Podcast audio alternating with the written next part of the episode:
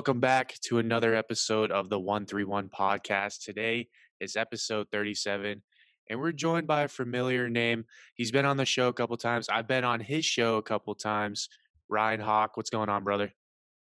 Yeah, I'm doing well, guys. Thanks for having me on. Absolutely. And Acorn, what's going on with you, bro? Not too much. We're uh, about 10 days into the league. We got a big trade today. Let's get after it. Yes, breaking news right off the bat. The Pierre Luc Dubois saga comes to an end for now. He is going to the Winnipeg Jets with a third round pick for Patrik Laine and Jack Roslovic. Dude, I did not. Uh, I mean, credit to uh, Mike Grinnell from Spittin' Chicklets for essentially calling this up. I think this was like two or three weeks ago, and I remember listening to it, and I was like, "There's no way that he he could end up in Columbus with torts." Nope, it happened.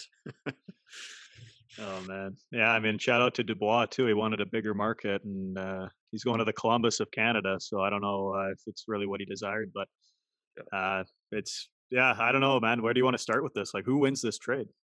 I think it's, uh, my opinion, it's Winnipeg because I, I could honestly, I don't see Laine fitting in in Columbus. And honestly, like I said this to Eric on the phone earlier, I was like, could we see Laine get dealt at the deadline to another team? There's a possibility. I honestly think this is an even trade on both sides of the of the side because, um, well, Winnipeg they get a bona fide second center. You know, PLD could play a first line center role if he wanted to, and then the Blue Jackets they get an elite sniper. You know, like he could put the puck in the net, and I think that's what Columbus desperately needs right now. And then Jack Roslovic, you know, he came up in the U.S. national program. He's third, fourth line guy. He's gritty, so he'll fit towards his system, I believe. So I think it's a well balanced trade on both sides. Yeah, the Roslovic angle too. People don't really uh like. Apparently, he's from Columbus, from what, what I understand. So he Yep. just apparently was staying there as he was holding out. So it's a big win for him because I mean we've seen the last couple of years nobody wants to stay in Columbus, and I think Roslovic's actually excited about the the possibility of. He got a new contract like right away too. So I mean, I think he's excited about the possibility of playing at home and. Um, and then to your point, Eric, too. Yeah, I mean, when was the last time? I guess Rick Nash. Maybe it was the last true sniper that Columbus ever had, and so, uh, what's that? What about Panarin? Yeah, I guess I don't know. Panarin to me is more of a playmaker, but I mean, either Yeah, way, yeah, yeah. it's like you got this guy that can score forty goals in a full season, no problem. So I think it's going to be a, a. I think Columbus kind of has the edge here because they get a guy, they get one guy who at least wants to be there, and then with Winnipeg, it's like Dubois. I, can, I think will stay there for the two years. Uh, but I, I don't know, man. Something about this kid, he just he kind of rubs me the wrong way now. Yeah, I could I could see what you're saying from there, Ryan. But I, I do want to say the thing about Laine though is that he's a game breaker. Like, Yeah. It's it's not that he just puts up goals. Like he can break a game open and take the game over. So I think that's what Columbus uh, definitely has been searching for because they're they're one of those gritty teams. You know, they they win by committee.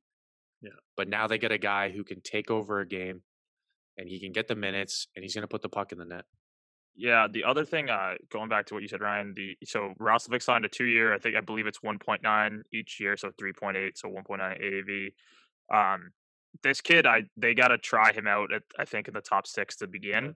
He needs he needs a shot because this kid could shoot the like guys that play the U.S. development program with him, like Matthews, Tkachuk, Hughes. Like these players are all saying this kid can like he's very skilled and he can shoot the puck. And I mean, you going back to I I now maybe I'm rescinding my statement about maybe Winnipeg winning this one because if he he could be the X factor in steel.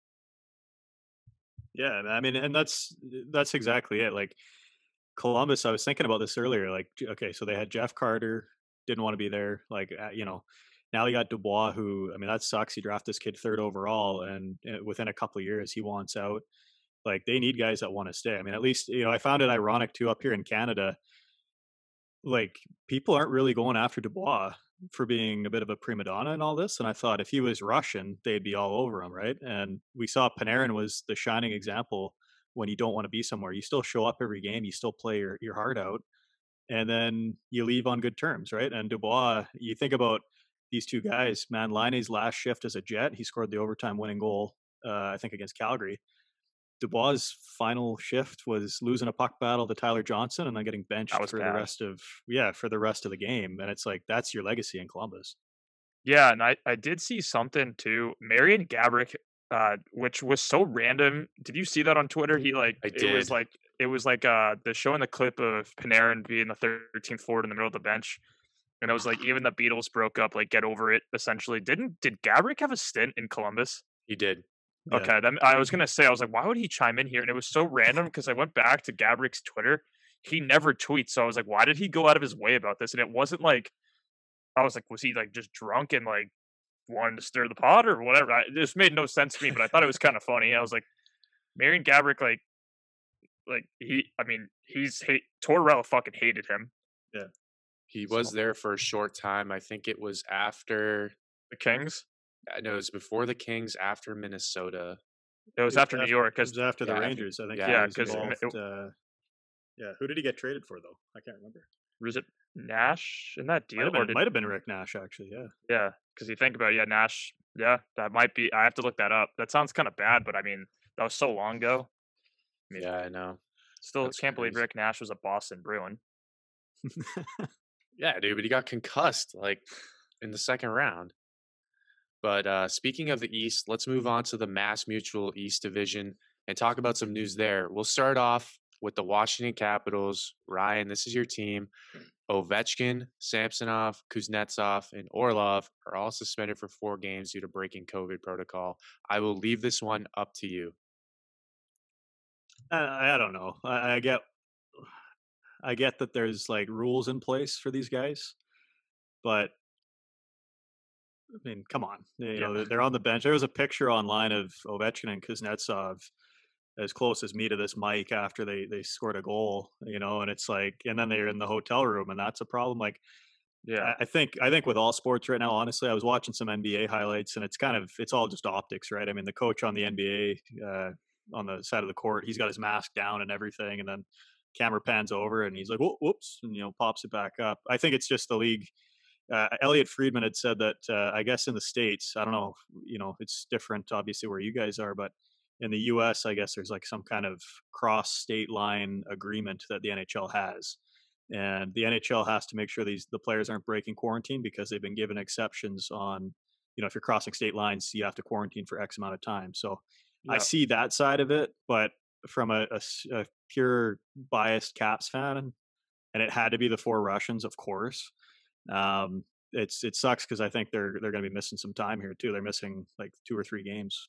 yeah, I believe it's four total is what I read. Um, but the other thing that was really weird, and I mean, anyone can voice their opinion. Did you see the thing with Ovechkin's wife that she what she put up? I didn't want. I, did. uh, so she essentially said they have antibodies. Yeah, which Oh. I mean, whatever. But that's it. Not a. When I saw that, and I was like, really, like, they made it sound so much worse than what it really was. But I think, Yeah. I mean, I'm glad Washington's leading the league right now. I think they can kind of. I mean, it's still early, but still four games and a 56 game schedule is a lot. It, so hopefully, I, I still think they're gonna. They're, them and Philly are, are gonna be the top two teams out of this division. Yeah, I agree, man. I was gonna say, like, on a lighter note, Washington is leading this division, and you know, a name that I, you know, I wasn't, he wasn't really on my radar, but their backup, uh, Vanek, that, something like that. Vanecek. Yeah, That's right. Vanecek. You got to be happy with his play, Ryan. You know, we didn't even, I didn't even know this guy was gonna be backing up Samson, uh, Samsonov. Yeah, yeah. I mean, the the Caps they didn't really have like a ton of goaltending depth compared to like the Islanders or the the Rangers or anything like that. But even with the loss of Lundqvist, they still had some guys in the pipe. And you know, I mean, Holtby's doing okay here in Vancouver. He's actually the number one guy right now. Um, so I mean, that kind of sucks. It would be nice to. I still wish he was a Capital, but um, I, I- the Caps, yeah. I mean, I think Laviolette is the biggest change to this team. I don't think, and I think Chara coming into the locker room too. I think has been uh, an effect as well. I don't think that you know no one's expecting him to be Big Z, the Norris Trophy winner from 2009, but him and Laviolette coming into the locker room compared to you know, I mean, Todd Reirden, man. That how many pictures of Todd Reirden on the Caps bench where he's just like, Yeah. it's, he you seems know, it's- more like an assistant. Uh, also, I don't think. Curtis Lazar wants to mess with Char ever again. no, That was bad. No, I mean, uh, did you guys see the tweets that Tom Wilson and TJ Oshie tweeted out of them getting dummied by by Chara? yeah, like, thank, it's like thank God we don't have to do that. Yeah, Jesus. And uh, speaking of players that have been hot in the uh, Caps, Tom Wilson, man, he's uh, looked pretty fucking good so far. Got him on my fantasy team, baby. Say what you want. Any te- any any team would love to have Tom Wilson on their roster. He's a dying breed. There's not there's no one like Tom Wilson in the league right now. No, I mean Josh Anderson's close, but Yeah, yeah, Wilson's. I mean, you know, it took him a little, little bit of time. I mean, Adam Oates was trying to make him a fourth line enforcer, but uh, he's a guy now. Yeah, twenty goal. He'll get. And it- I mean, I, Eric, I don't know what your fantasy league's like if they count hits as well, but Oh, I mean, yeah, they do. he he's a he's a fantasy league god. I think when you, you factor in, he can get you forty to fifty points, and then block shots on the penalty kill, and, and then he can truck guys. I was just about to say, dude, one of his stat lines for the night was two goals, two points, 10 hits, Yeah, and like three blocks. And I'm like, dude, this fills all my categories. And they were power play points too. That that was the thing.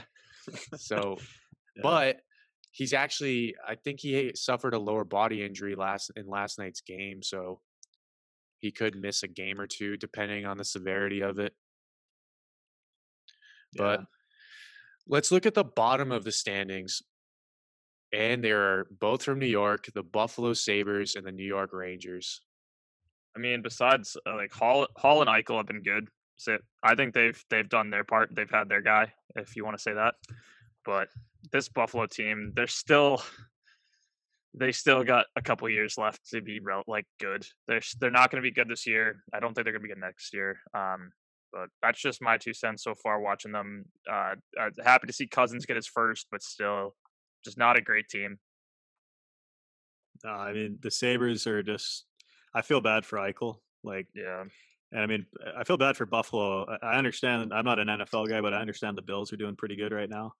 But the Sabres need to get into the playoffs. Like, we need to see Jack Eichel in the playoffs because I think he's a top ten player in the league, and I feel bad for him because you think about what a fine line it was for him. You know, could have been a first overall pick, and generational guy comes in, and and not only that, you know, you think back to 2014, they picked Sam Reinhart. Well, who went after Sam?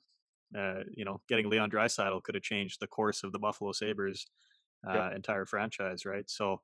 I'd love to see. I, I think uh, I think Hall's gone myself after this year. I think this was Yep. just a one and done, get my eight mil and and bail. But uh, for for the league's sake, we need to see Jack. Yeah, so I do want to point out, Ryan, what you said about the draft.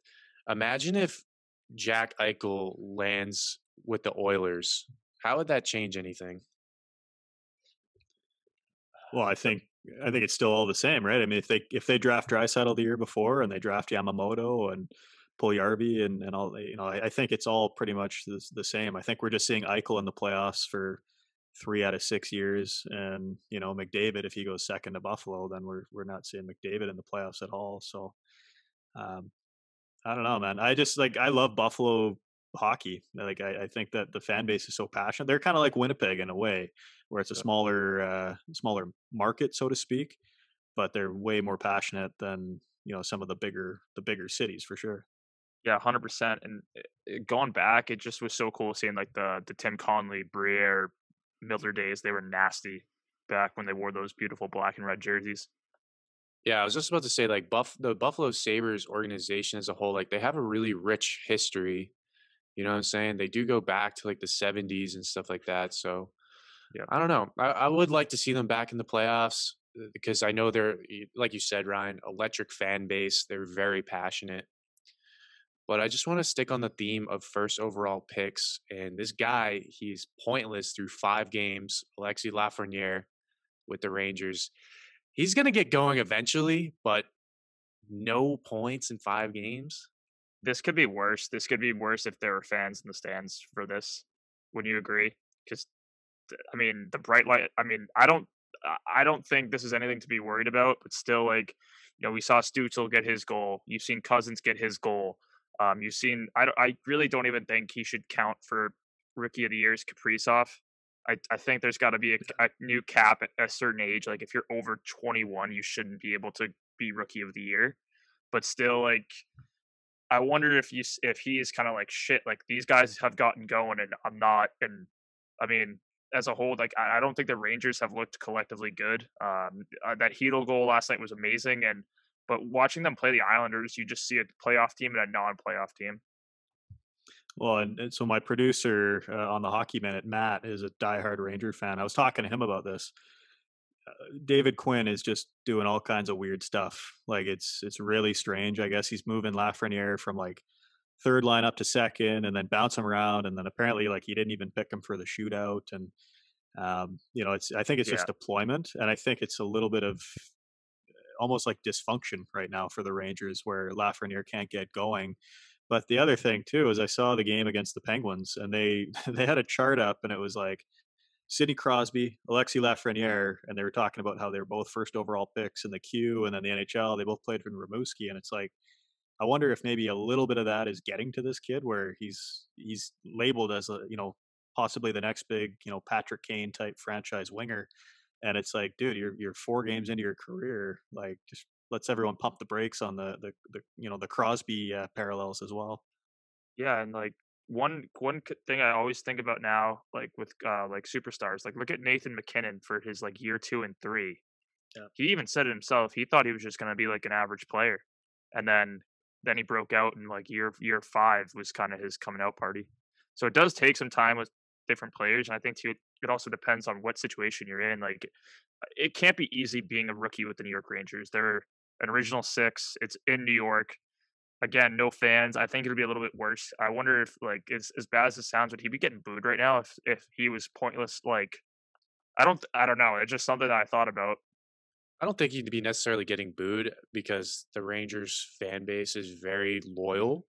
Yeah. So I would and I'm mm-hmm. not and I'm not too particularly concerned with like having no points through 5 games cuz I know he's going to get going when the Rangers get on a streak, man, because when Panarin and Zibanejad get going, like I think he's going to get going as well. It's just a matter of when am I going to get that first Gino? Is that a monkey off the back situation and then he just starts tearing it up? we'll, we'll see how it goes though and i'm not like i said like i'm not too concerned with it but it is something like you see all these other rookies pot in their first you know that Stützle goal is amazing that's a highlight reel goal right there and then Yeah. Kaprizov just swinging his big dick around in overtime like looking amazing Do you guys think that we're at an age though where uh, there's so much expectation on young players coming in? Like, mean, we had a streak there where it was like McDavid, then Matthews, Hischier's kind of like mm, whatever, but Yeah. Dahlin was really hyped, Jack Hughes was really hyped. Now you've got Lafreniere really hyped, and do you think that it's like almost too much pressure for for these young guys getting drafted to come in and and like, like the expectation for Lafreniere was like, you know, he's going to have five goals in his first five games and NHL 21 said he's going to score 1500 points in his career. So why hasn't he done that yet? Yeah i think when you have like a mcdavid go the expectation that follows is like general generational talent generational talent generational talent which is it's not the case at all Yeah, and I think too, it's just the social media nowadays and all this shit that they can do. And I mean, I think it was different. Like Crosby, Cros- like when Crosby came in at 05, 06, that's like the the world and media was so much different now than it is. There isn't as much coverage. There, Twitter wasn't a thing. Instagram wasn't a thing. Like NHL didn't have like these simulators. I I just think it's it's almost unfair to these players. Like I get they're so they're amazing players, but like the pressure that they have coming in is just insane. And it's not like say what you want, yeah, they're making millions, but like you don't know what's going on in their heads when they see shit like this and they're not living it up to expectations. Because you can only, I mean, that's got to be tough to deal with, especially when you're being labeled as a generational talent for sure. Yeah, man, I couldn't have said it better than myself. Um, just one last thing before we transi- uh, transition over to the North Division. Who's your X Factor team in this division? Like, who could make a sneaky surprise to the playoffs this year? I'm gonna go with the Islanders. Yeah, I was going to say Islanders are probably like I think the Caps and the Flyers are going to do well. Yeah. Penguins I think are declining. I think the way that the Islanders have been trending and they got Barzal under contract and, and everything like that. I think that it's going to be probably they're they're the X factor, but I, I still don't think they're going to make as much noise as maybe what uh, what their fan base thinks. What do you got, Eric? I gotta like I gotta I gotta spice this up a little bit. I have to go against the grain here. New Jersey Devils, lock me in right now. All right, Mister Hot Take. Did you, Ryan, did you hear about his little hot take about Cole Perfetti a couple months ago, and he got absolutely demolished by uh, uh, Winnipeg Jets Reddit? No, you, I've heard you guys talk about it, but I, I didn't hear it. What did he say? Like best player of his draft class or something? No, he's like, oh, hot take. He's gonna win the Calder, and they're all like, go fuck yourself. They were like, though they're like, yeah, he'll play nine games this year. That's it. yeah. And then some Yeah. guy was like, this guy has no idea what he's talking about. Oh. Um, but yeah, let's transition into the Canadian division, boys. Uh, uh, bre- uh, not breaking news, but some bad news out of uh, Leaf Leaf Country, Leafs Nation. Joe Thornton out and definitely with a fractured rib. When he when we saw that happen, it looked like it almost like a wrist injury, and I was thinking more of what happened to Dach. The way he was like clenched down, it looked really awkward, and some even like the medical guys that are around the NHL that have Twitters were like, like "Oh, this could be similar to what happened to Kirby Dach." And uh, say what you want, I think this does hurt the Leafs immensely. Even though I mean Joe Thornton isn't the same superstar he was, but I think he was a huge addition to that dressing room. Yeah, I mean, first of all, it's called the Scotiabank North Division, actually, not just the Canadian North Division.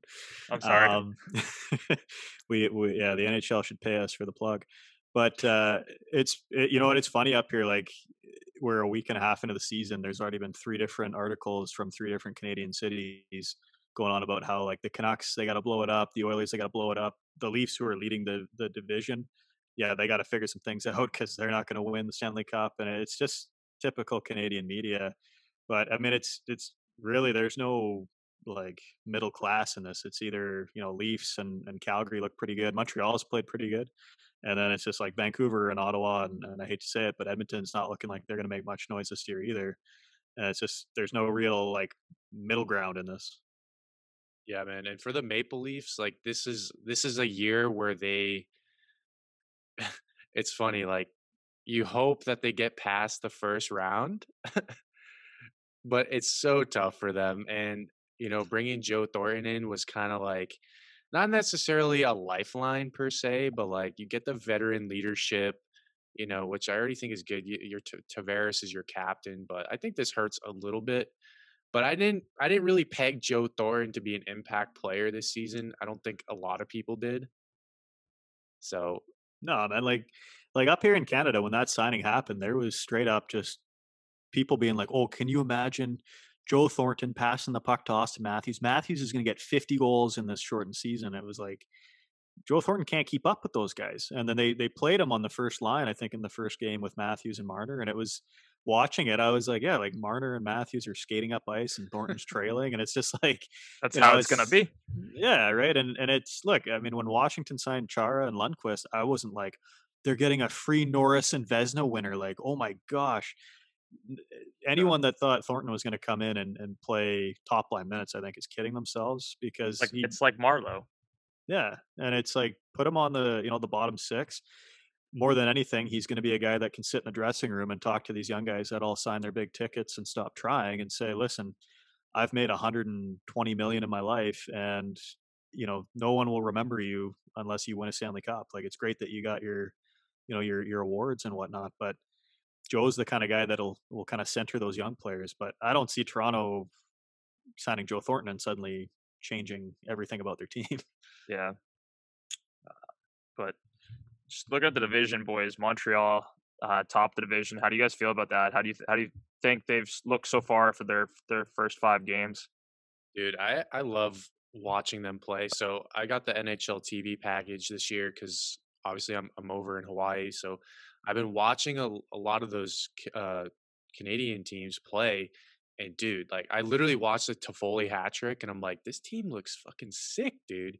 And you still have Carey Price. Like Carey Price can steal a game game on his own. So I'm not surprised at Montreal. I think I actually had Montreal as like I was gonna ask a question at the end, obviously, but as that X Factor team, though, you know, the one that can make some noise this year. So I'm really impressed with them. I'm actually really impressed with how Clo- uh, Claude is coaching this team, because Yeah. you and I have both talked about how Claude, you know, he runs an old system, like what he did with the Bruins. Yeah. Uh, I didn't think Claude would be back, honestly, after what happened in the bubble. Um, that was scary as hell. But yeah, I didn't think um, like like Suzuki or one of these like the Kotkaniemi players like that don't work in Claude's system. Like Bergeron's like it's Bergeron. Like usually, I mean, there's a reason Seguin didn't work in Boston with Claude. I don't think David Pastrnak would have worked well with Claude, but yeah, they look great. Tyler Toffoli can't stop scoring goals apparently. Yeah, I, I, think you're right. I mean, Montreal they get it done by committee. Like you look at their forward group, there's no real game breakers um, per se, but I mean they got guys like Danault is is severely underrated. Uh-huh. Suzuki looks like he's going to be a player. Kotkaniemi is going to get better, and then on the blue line they got a pretty solid blue line in that division too. Uh, one of the better defensive, uh, you know, top defensive groups. So um, I think it's going to be. I think you're right. I think they're going to be the X factor in this division because a lot of people didn't really expect too much from them. But uh, I think it's like a steady veteran presence, and it's not uh, the young run and gun guys. Yeah, I was just about to say like Toffoli's getting all the headlines lately, but Jeff Petry, he's got like five or six apples in in five games. I think he's been playing really well. Who was he drafted by? Edmonton Oilers. Did his dad play baseball? I don't know. you always uh, got to throw a little bit of Edmonton shade when you can. Yeah, seriously. Um, yeah, he's looked awesome. That uh, Romanov's looked pretty good too. Um, yeah. I didn't expect him to be making this much of an impact. Um, another player that I, I I feel like he goes under the radar for how productive he is over his career, uh, especially the last last year with the Habs is Tatar. Yeah, yeah, Tatar's yeah. looked pretty good so far. Um, Anderson, I think that was a great. I think the acquiring of Anderson and Toffoli were huge for this team. Yeah, man, yeah, Anderson man, I mean, is a beast. Yeah, he's yeah, he's next... Tom. He's Tom Wilson light, right? I mean, yep. that's like the seven years. We'll see if that was a great move, but to get him in the first place, I thought was like, yep. you know, his first couple of games, he looked unbelievable yeah, it's like almost like a poor man's. I want to say like Matthew Tkachuk kind of isn't that. I don't know. It's like that kind of sandpaper game, but I don't think he's like Tom Wilson, like is like physical. But that's kind of where I see those three players kind of. I will say one area that I think Montreal needs to clean up their game if they want to be at the top of the division is taking fucking penalties.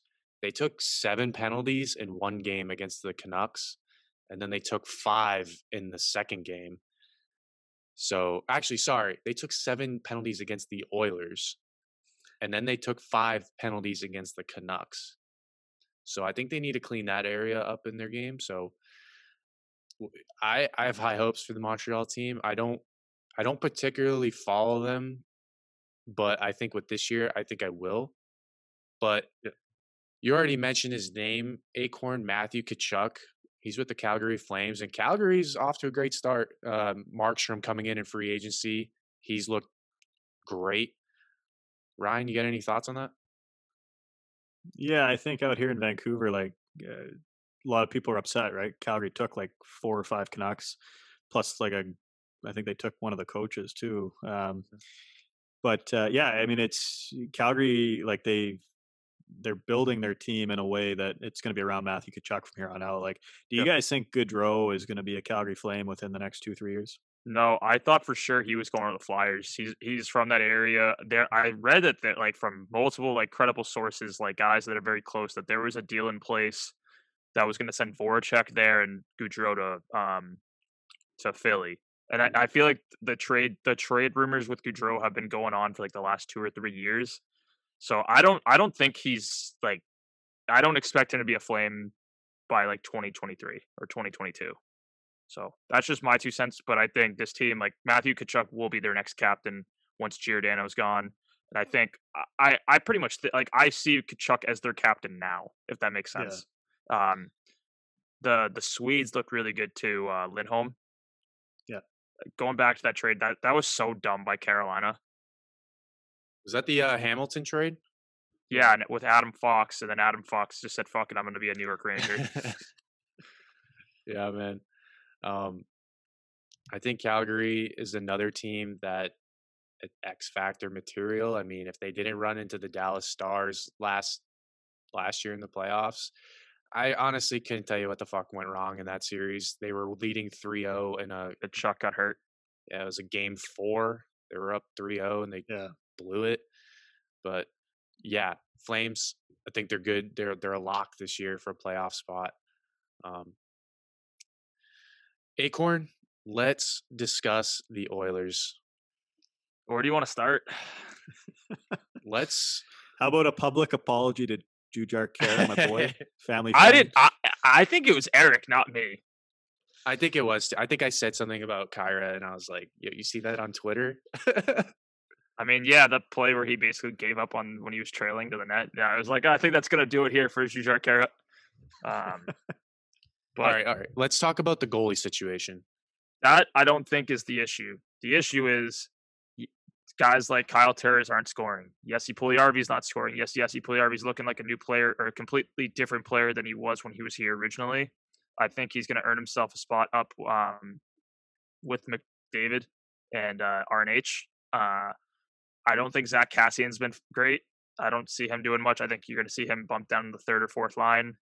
Um, but the the best player right now for the Edmonton Oilers is hands down Yamamoto. He's been great. I don't see any issues with his game. Slater Koekkoek's been pretty good uh, for late signing. I think he's been their best defenseman. Tyson Barrie, I don't think has been what we I expect him to be. I don't think Darnell Nurse has been great, and I don't think Adam Larsson's been great. So I think the issues is, are really on the back end and the bottom six. I don't think you have any issues with your top six, and I don't really think goaltending's been that bad either. You have to imagine that they're missing Klefbom. Oh fuck yeah! I mean, they did get James Neal back. James Neal will not play in the top six. He'll be on the P, the power play one, and that's and playing the bottom six. Uh, Tyler Ennis needs to step it up. Turris needs to step it the fuck up. And I don't know, man. I could see them getting hot, or I could just see them being dog shit the entire year. I don't think it, I think it's it goes either that way or the other. I don't think there's them being like consistent. I don't know. Not looking great right now. What have you noticed with McDavid though? Um, because I, I watched a game the other night and he was looking a little bit discouraged and and almost stopped trying. Yeah, I think he's. I think he realizes what they have. I don't. I don't think it's any better than it was last year. Um, and I could. I, I think frustration starting to build up because he went pointless in that first game, and everyone, the, everyone thought the, the sky was falling. Then he had four points in the second game and looked awesome. I mean, he's still over point per game right now. But yeah, I, I, I totally agree with what you're saying. They they got to. If he can get Puljujarvi going, man, they could really do some damage. I know like they, they're still producing, but they need they need five on five play. They can't rely on the power plays, and their power play has been dog shit. They were like 0 for six against the uh, Canucks in the like I don't know if it was the I think it might have been their third game, and they just I mean against the Habs, the Habs just dismantled them. Didn't really I really did not like the way they played.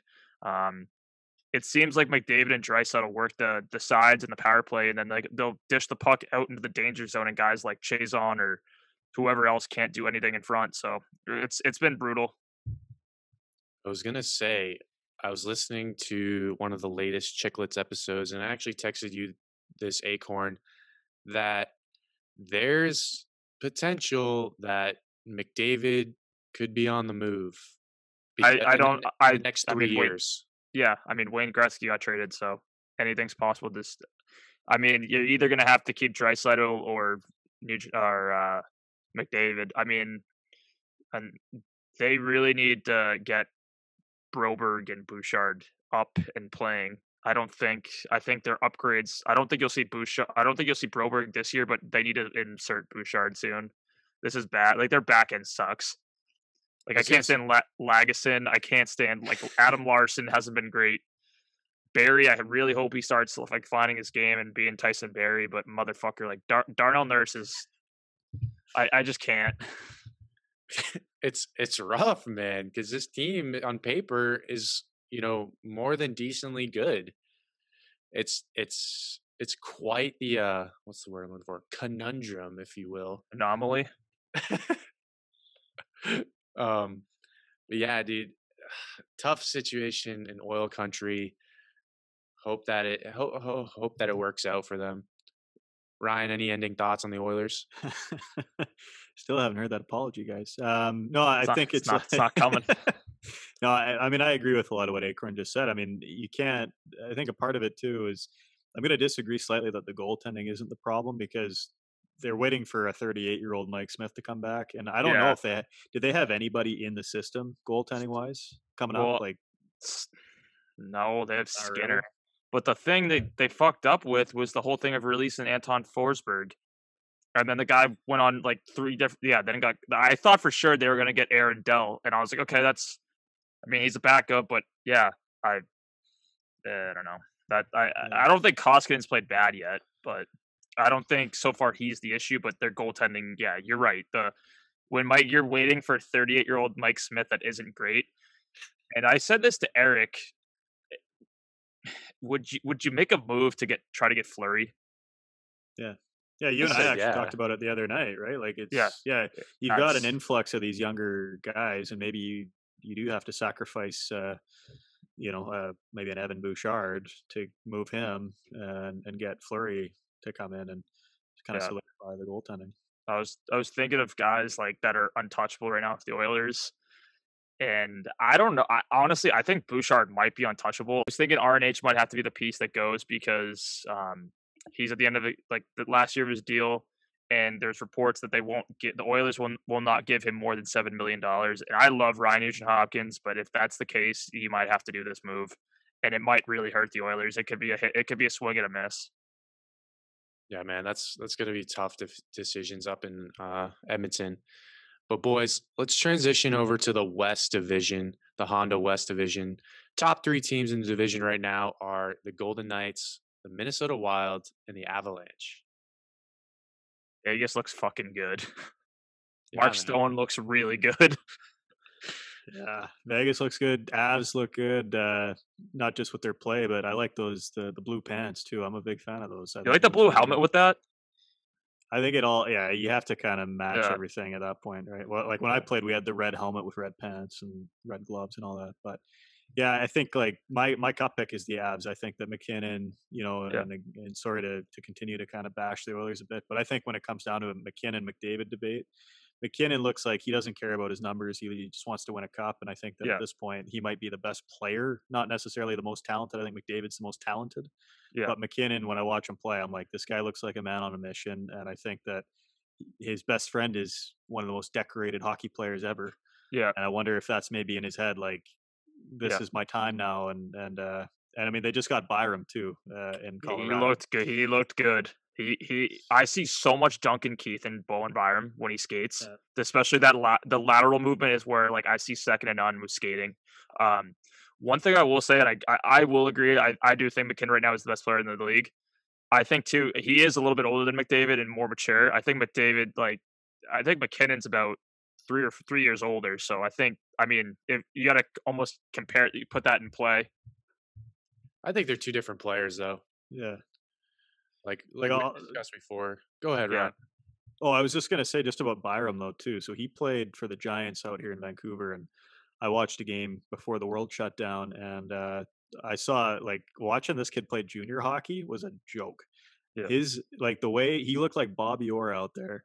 He was also the way that he plays defense, which probably won't translate to the NHL quite as as good, obviously. But like I was sitting, you know, tenth row watching this guy on on a in a junior hockey rink, and I was like, this kid is unbelievable. And as much as people talk about Makar, it's Yeah. terrifying that they're going to have those two guys for the next like 15 years potentially, if all goes well for Colorado. And they have that kid, uh, is it Timmins? Tibbets? Timmins? Coming It's come, yeah. And they have that kid Girard right now who's pretty good. And t- getting Toews, like Sakic has Yeah. done an amazing job with this. The, the the now and the future of the Avs, like the Avs are set to be good for like the next ten years. They just need a goalie.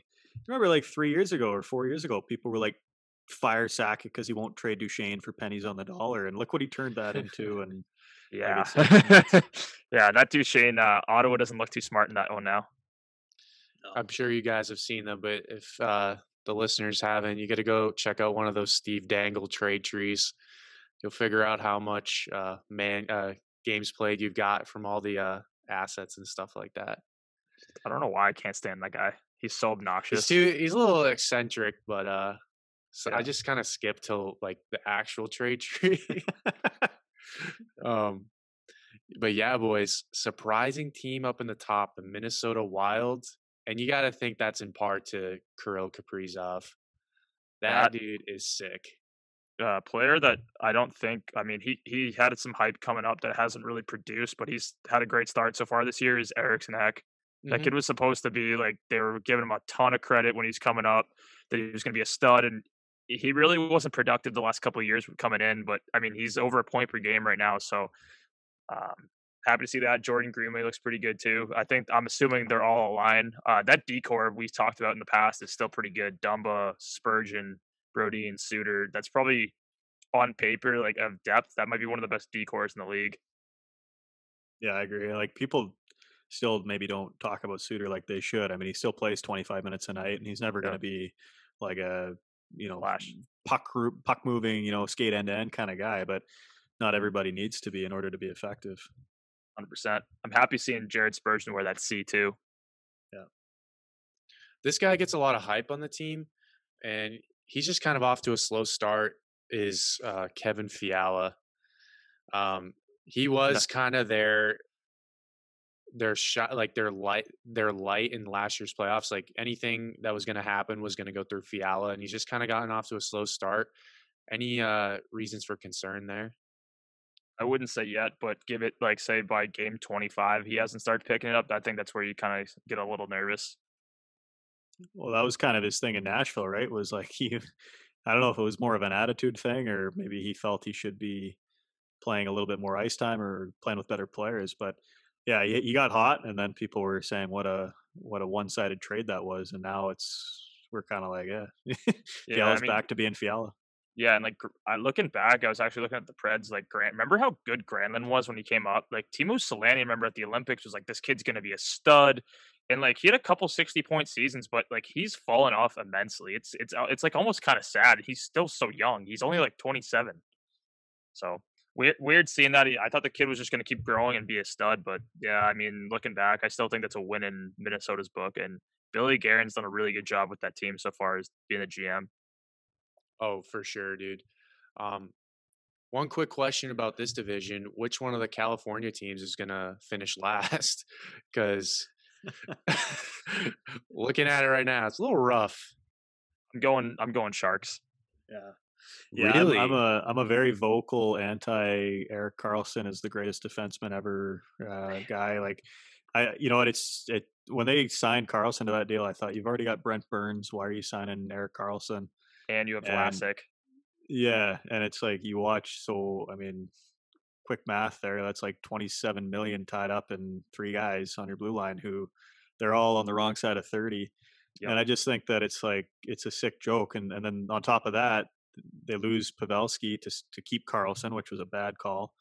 And uh, now they've lost Thornton, and I mean outside of Meier and um, Hertl, Yep. who else do they got coming up that are young guys like that Merkley kid? There are all kinds Yep. of concerns about him and, and his Yep. attitude as well. And then in net, like they get Dubnyk, and I don't think that really answers the Martin Jones issue either. So Yeah, uh, I think they're going to be dead last, and I, I actually kind of enjoy it. I, I used to feel bad for the Shark fans, but yeah, after the the whole Karlsson thing, and it just it was like now I think you're you're killing your team here. yeah. And Labanc hasn't really been Labanc. So No, he should have cashed in when he had a chance. yeah, he was nice enough. Nice enough to uh, help out Doug Wilson, but I think Doug Wilson needs to go. I think he's been there too long. He had his runs like with Joe Marleau when he got Heatley, and those teams. One of those teams should have won a fucking cup, especially with like Dan Boyle on the back end. You had Nabokov at net when he was good, and they made. uh, It's just sad that the Sharks never made it anywhere. And um, but yeah, I, I got them pegged dead last, man. They're they're in like a five year rebuild, if not longer. Yeah, easily. Uh, You got to imagine it kind of happens when Logan Couture is at the end of his career, uh, and then and then he'll move on. It's it sucks because like Couture is very good.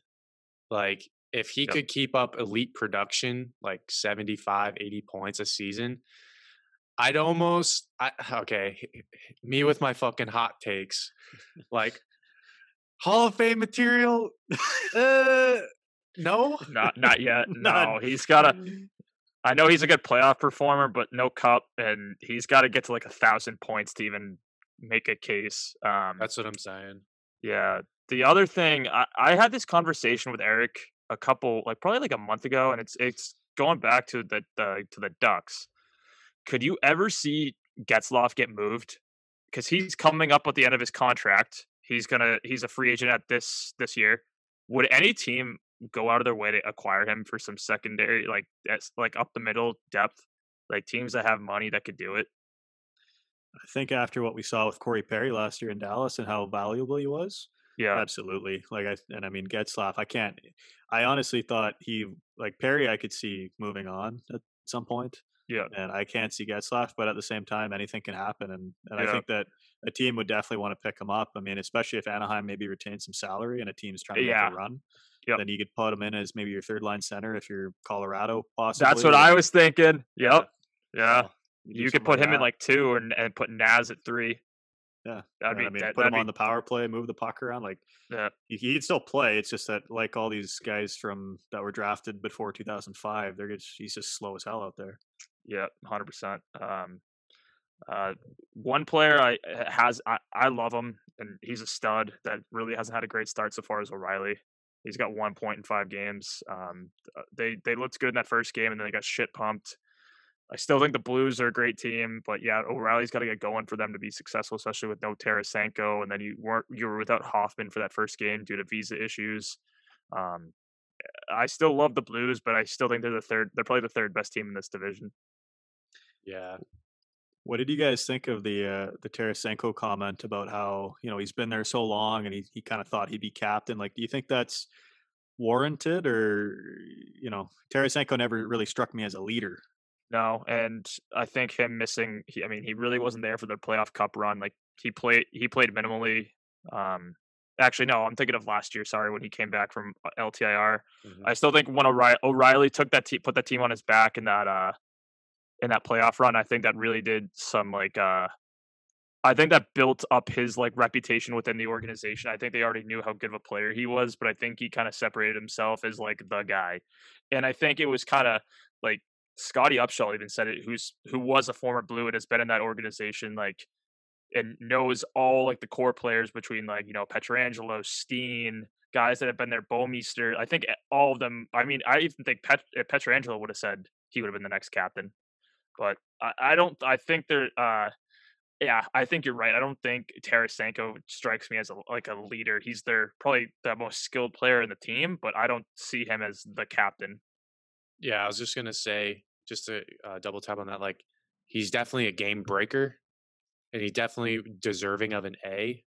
But I don't think he's uh, like Yeah. full blown captain material, and that's and that's not to like not to knock at him. I just think O'Reilly is better suited for that role. But uh, let's let's top her off with the uh, Central Division. Top of the list: Lightning, Blue Jackets, and Hurricanes. No surprise that the Tampa Bay Lightning are at top. They're actually my pick for the Cup. I think they're going to repeat. Uh, what do you guys think about this? I, uh, th- I mean, dude, they're the Lightning. They don't even. They're still going to be I, still the best team in that division, and they don't have Kucherov. Um, Yeah. I can only imagine. Uh, it's still crazy that they got away with all this shit with the um the long term IR to with the cap situation. I, I'm not a big fan of that, and that kind of pissed me off. But they're still a great team. I, they're gonna be fine. They're gonna win the division. As my they're my pick to win this division for sure. Yeah, it worked out really well for them getting in this division. I mean, the league kind of handed them a layup there, so I think they're going to do great. I think that Stamkos, if he can stay healthy, like he's one of Yep. the best players in the game, and I mean that team. They, you know, uh, obviously it's uh, the bulk of that team is Steve Yzerman's fingerprints all over it. But how often can you draft a franchise defenseman, a franchise goalie, and a franchise center, and then you get like a one of the best players in the game in this late second round too? Like it's very rare that you see those Yep. types of guys all get drafted. Uh, It's usually you know you're making trades or you're you're fr- signing free agents. So Yep. I think I think Tampa's going to walk away with this. This is probably the one division that I'm like I can guess on the first day of the season who's going to win it. Yeah, and absolutely fleece the Montreal Canadiens. Yeah, yeah. Acorn's got such a hard on for the Sergachev Drouin trade. Think it's warranted. yeah, I think like when you look at that trade, man, I mean, like this is what this is what bothers me. uh, Maybe getting a little off topic, but this is what bothers me about these young players that they come in and it's like, I mean, 10, 15 years ago, it was like we own you until you're 25, 26 years old. Like Yep. you're gonna do what we say. Yep. Uh, like Drouin was like what 20, 21, and he like flies home. He's like, I'm not going to the rink. Like it was very, you know, you expect that from like a 16 year old in high school working at like your local grocery store. But when you're a pro athlete to say, you know, my mom and dad said if I don't like it, I can just go home. Great move getting rid of him because what's he done lately? And meanwhile, Yeah. Sergachev's turned into a very good number two, would be a number one on most teams. Yep. And uh, and then they got him under uh, you know stupid no no state tax there. They get all their guys on uh, Yeah. for pretty cheap. Um, I will say that I, I I- don't know if this is a stigma. It seems like it's a lot of like French players that have these issues, like Dubois, Drouin. There's some others, but I don't know if that's just me being a little. uh Is that, is that bad? That's pretty racist, but okay. Uh, Guess So. I- I, I- think I think in a way you, you're right because like like I guess like Evander Kane, I grew up playing against him. Like obviously we've seen what's what's happened with him the last basically ten years. that, G, that. GQ thing he did now looks so bad, and he's like, "I always have five hundred dollars cash on me."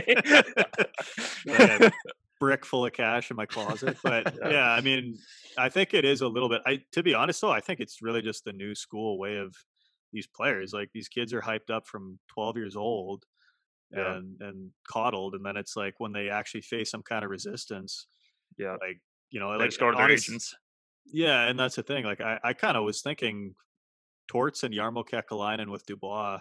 Those are that's that's a duo that can bury that kid for two years and not like not really lose any sleep. Right. Yep. So I was kind of hoping they'd do that. They're because they're they're old school in the sense, like yeah, both But I- GM I- and coach.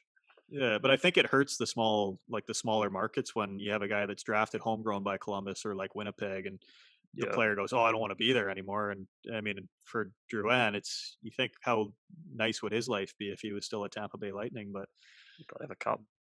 he'd probably have a cup. He'd probably be playing second line minutes with like Palat and Yep, I don't know who their number two center is, but Cirelli. yeah, that kid's nasty too. Yeah, that's yeah under like I see. You know who I'm starting to compare him to now is uh Phillip Danault. Anthony Cirelli. And Yeah. Yeah, very similar in a sense. MacKinnon even went out of his way to say how good uh, Deneau was. Off topic, he was saying he's one of the hardest players we ever had to play against. But um, boys, uh, going. I mean, another obvious. Eric, you took some shots at me. Let's get to your Hawks. All right. All right. Well, you can't say that nobody saw this coming. Um, Blackhawks are uh, one, uh, one, two, and one to start the year. Um, let's just let's just look at the games. Look at let's just look at the games. Five one against the Lightning. Five two against the Lightning. Five two against the Panthers. Five four against the Panthers, and then they first they got their first win um, against the Red Wings last night. Goaltending in defense is such an issue. It it's so fucking stupid. Malcolm Subban is such a Ilya. ah, dude. All right, Uh. we, we talked about this last episode. Malcolm Subban, save of the year candidate, whatever.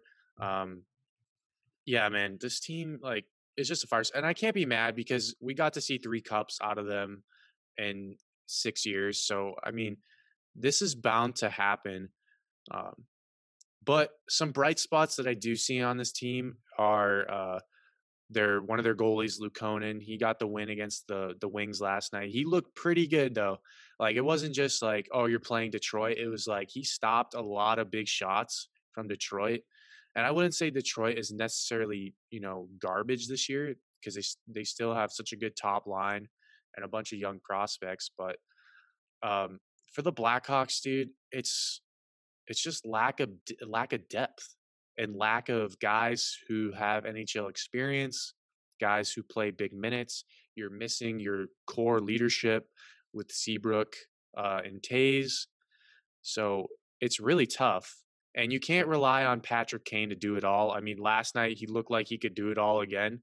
Dude, just ringing crossbar for fun, like doesn't really matter. But uh, this it, it is what it is, man. I we all expect Chicago to be, you know, dead last this year, or you know, in the running for a top five pick. So I don't.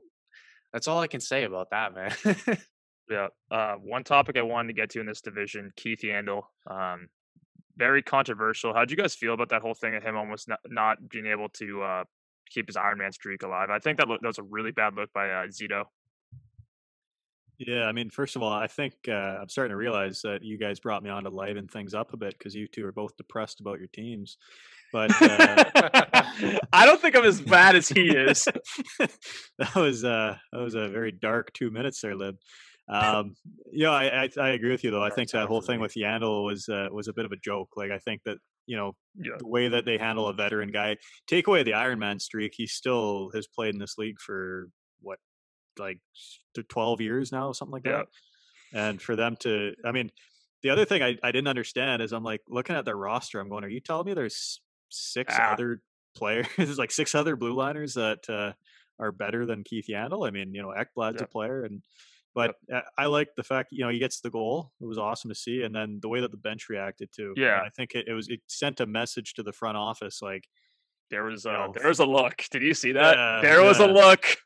But I mean, like this, the way that the players reacted to him, like that tells you this guy's loved in the room. The players Yeah. love being around him, and whatever. If they're trying to move him, fine, but don't threaten to ruin something that I'm sure he values very much uh, in that Ironman streak, just to get him to say yes to a trade. Yeah. Um, we talked about that, the potential of, like landing spots if they do trade him. I said either Philly or Boston makes sense. Would you agree with that one? Yeah, I think Boston, him being a hometown guy, and you guys lost Krug too. Yeah. and it's a Yeah. good replacement.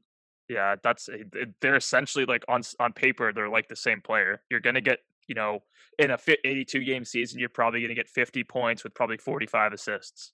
Um, Yeah, but and he's got he's got a no is out- like is it a full no move or can he kind of say I yes think he's got a. certain teams, or- I think there might be certain teams. I think as I think it, as the contract started, I think it was full no move, but I think it has changed as the years have gone on. Like year whatever. I think he's in year five of his deal. Yeah, So- like like what I heard up here in Canada, Elliotte Friedman talked about like he loves it there and his family loves it there. But Yeah. if I'm Keith Yandle, I might almost just go to the GM and go, look, if you want to trade me, fine. I'm going to keep playing. Yep. You give me, you know, tell me when you have a trade worked out to the Bruins, or you know, if he wants to go home, and then let's make it happen, right? But don't, yeah, Yeah. like to take away 800 plus consecutive games. Yeah. like if he actually got scratched, it, I think That- Yandle would have Yandle would have murdered the guy. I don't think he would have. I just think he would have been like, "You have to fucking trade me now." Like, I'm not playing. No, fuck you. Like, I would have been pissed. And like guys like Huberdeau and Barkov fucking love him. Mhm. And I think too, like Barkov being the captain, I think there was a lot like, hey, like, and Quenneville's usually not a, a coach to like dog veterans. I feel like he's got a, an affection for veterans in the room. So I don't think Quenneville had any response, like any any any like influence for that to have like possibility of that to happen. I think Quenneville wanted him to play. Yeah, Quenneville's a team coach. He Yeah. He like you said, I couldn't have said it better. He loves vets. He loves those older guys. Um, let's talk about a team though that got a slow start this season. And when I say slow, they're actually got like four or five games postponed. The Dallas Stars, Yeah. absolute ass thumping of the Nashville Predators last night. Joey Joe Pavelski, four points. I was very happy about that with my fantasy league. I have Yeah, uh, I Klingberg. I just checked the standings, and I don't know, Eric. You don't need to be too sad. I mean, Dallas is lower in the standings than Chicago. Fuck off. Uh, yeah, that, I mean, they, they're building off that cup run, right? And they got uh, Heiskanen on the blue line too, one of the best young players in the game. so nasty. So Yeah. nasty. uh, you know, another guy. When I saw him play live the first time, I was like, "This kid is like, why is nobody talking about him?" But um, yeah, I mean, they're a little bit of extra rest, and they come out and they they win and they win big. So, uh, and who knows? Maybe uh, you know, maybe that's what they needed. You know, all those guys they get the antibodies in them, and now it's smooth sailing from here on out. I don't know. Yeah, for sure. I'm I'm waiting for um and I, I've I've mentioned this before. I have a very I, I love that kid Gurianov. I think he's gonna be a stud. I don't think a lot of people know who he is yet, but he's a great player. Yeah, man, he's good for about. He scored 20 goals last year. I mean, he didn't Yeah. have necessarily the points, but he had 20 goals. He looks pretty Well- good in their in their playoff run. I think with him too is he was kind of unlucky in the sense he was drafted in 2015 and like surrounded by a bunch of like already all-star players and Yeah. took him a little bit longer to hit his stride in the NHL. But I mean, the something about that draft is I think in Sure. 10 years we're going to be talking about it like we talk about the 03 one. Yeah, hundred percent. That 03, ugh, that 03 draft, holy shit. Just uh, I hope I'm right on this, but just another guy the Boston Bruins passed up that year. Yep. Those three first. Was he? Great. Yeah. was. I thought he was picked like 10th. Was he like 12th? Let me let me check. I think he might have been before those, those Bruins guys. You thinking of? Yep, uh, you're right. 12th overall. So he went one pick before the 13th, 14th, and 15th. But still, I I, I keep on my But point. then there was the Chabot and Boeser and Connor and Aho and and Barzal. Oh, uh, Acorn. Jakub Zboril played his first NHL game the other week. So you got you got Senyshyn and Zboril playing. Oh, and DeBrusk, you know, he's good for 40 points. he did have a silky breakaway uh, shootout move the other night. I will Yeah. say that. I'm not a fan of him. I I still I don't know. There's something about DeBrusk. I- I feel like if you're in Boston, you either hate him or love him. You, there's no like one side. I mean, our buddy Casey loves him. Not the guy couldn't. The guy could not score in the playoffs last year, especially in that Carolina series. It was embarrassing.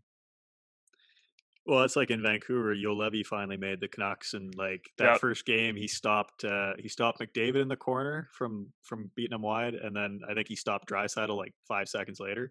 Mhm. And I was texting my brother, and I was like, "See, better than Matt, Matthew Tkachuk. Like it's a good good thing they picked him over Tkachuk, man. Like they got the right London Knight." Um, Yeah. But yeah, to your point about the Stars, though, hundred percent, man, they're going to be. I think. I, I, how does this work? So they they obviously postpone those games. Are they going to have to make that up at the end of the year? I think so. They have to because there's no way you can have teams like say like some teams are you know four or five games behind. That's you know like Yeah. potentially eight to ten points. So that's I just don't think. But it, it it sucks because it fucks with other teams traveling or traveling to like somehow fit that into your schedule and not like you know it's it's gonna be tough. I really play a hope couple back to backs. Yeah, and I really hope Yeah. this doesn't keep happening because as as it keeps going on, it's just going to get worse and worse, especially for teams like, like say, especially in, in Canada. Like say if like Edmonton has to go to like Ottawa or like Ottawa has to go to Van- Vancouver or any of them. Like that's that's got to be hard on like just travel and that aspect.